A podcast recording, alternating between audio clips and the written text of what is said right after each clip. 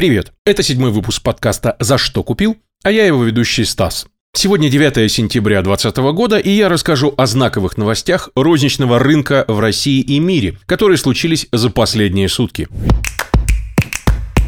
До конца года доживут не все. Не все выдерживают кризис. Сеть продуктовых магазинов «Аптоклуб Ряды» покинет рынок после пяти лет работы. Владельцы компании «Август Мейер» и Дмитрий Костыгин приняли решение полностью закрыть проект с 14 сентября этого года. На операционной деятельности бизнеса сказались внешние обстоятельства. В 2020 году ритейлер с большим трудом осуществлял выплаты за поставленные товары, отсрочка составляла до 2-3 месяцев. Всего в отношении управляющей бизнесом компании зарегистрированы иски более чем на 60 миллионов рублей. В начале лета компания закрыла единственный гипермаркет в московском регионе. Декатлон не закрывается полностью, но продолжает сокращать сеть. Сегодня стало известно о предстоящем закрытии единственного гипермаркета торговой сети в Барнауле. Скорее всего, ритейлер принял решение закрыть магазин на фоне неудовлетворительных финансовых показателей. Ранее компания закрыла гипермаркеты в Костроме и Иванове. А в Новосибирске продают за долги головной офис компании Holiday за 266 миллионов рублей.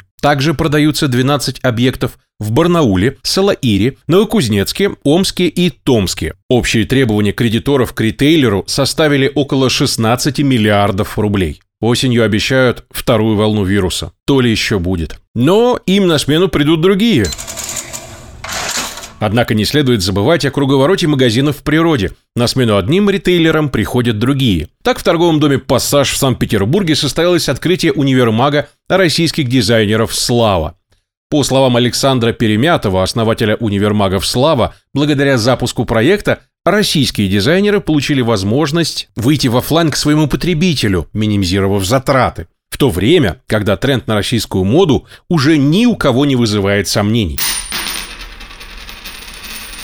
Калининграде будет реконструирован бывший пивоваренный завод «Пон Арт». В составе нового комплекса будут открыты торговый центр, продуктовый магазин, гастрономический павильон, площадка по продаже овощей и фруктов.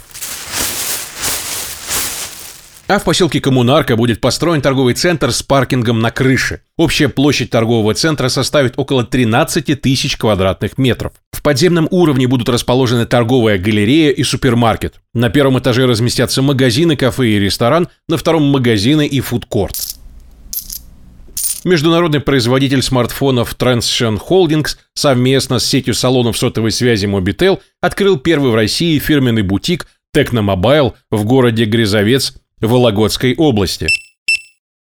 Миллиард долларов за пустые коробки. Детективная история. 2700 сайтов в Китае отправляли якобы покупателям пустые коробки. На самом деле деньги клиентов перечислялись в онлайн-казино, что по закону в Поднебесной запрещено. Продавцы тоже не остались в накладе. Фейковые покупатели поднимали им рейтинги. В схеме были задействованы провайдеры QR-кодов, которые генерируют коды для перевода средств. У организаторов были подставные интернет-магазины с подключенными платежными системами. После сканирования кода создавалась фиктивная запись о покупке. Схема функционировала с 2016 года, и за все время совершено было более 600 миллионов транзакций с пустыми полками, а незаконный оборот перевалил за 10 миллиардов юаней, это более миллиарда долларов. Раскрыли схему очень смешно. Некий человек случайно зашел на этот сайт и решил купить там iPhone через WeChat. Ему пришла пустая коробка, и он пожаловался в полицию.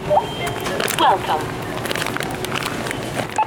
Новая e-commerce стратегия детского мира. Детский мир представил стратегию развития до 2024 года. Компания планирует увеличить долю онлайн-продаж и развивать новые направления. Благодаря развитию сервисов прямой доставки и сборки заказов в магазинах сети, ритейлер планирует поднять долю онлайн-продаж с текущих 25% оборота до 45% в среднесрочной перспективе. Доля доставки онлайн-заказов на следующий день постепенно вырастет с 30% до 80 за счет постройки логистической сети в регионах. К концу 2024 года детский мир планирует открыть 300 традиционных магазинов и не менее 800 точек малого формата ПВЗ «Детмир».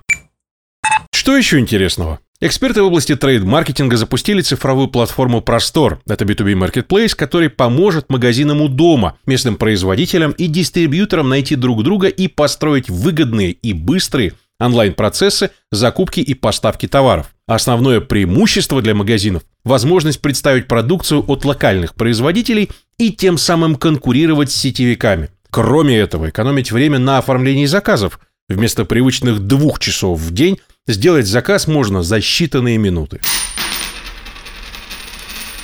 А платформа Resell, ее запустил модный бренд COS, принадлежащий шведскому ритейлеру H&M, объединяет покупателей, которым нужно продать какие-то предметы одежды этой марки. На сайте будут продаваться как уже использованная одежда, так и новые товары марки. По условиям платформы продавец должен будет назначить цену, детально описать свой товар и обеспокоиться его пересылкой покупателю. А КОС при этом заберет себе 10% комиссии на операционные расходы. Платформа Resale будет запущена в глобальном масштабе уже в сентябре. По данным Wildberries, в последний месяц лета продажи книг по инвестированию выросли в штуках в 14 раз год к году. Как предполагают в компании, увеличение популярности литературы по экономике и инвестициям может быть связано с ростом числа частных инвесторов на фондовых биржах России и растущим интересом россиян к сохранению и приумножению собственных финансовых активов. В августе россияне также активно приобретали книги по экономике, бизнесу и менеджменту. Их продажи в штуках выросли в августе в три раза год к году. Хорошего дня. Услышимся.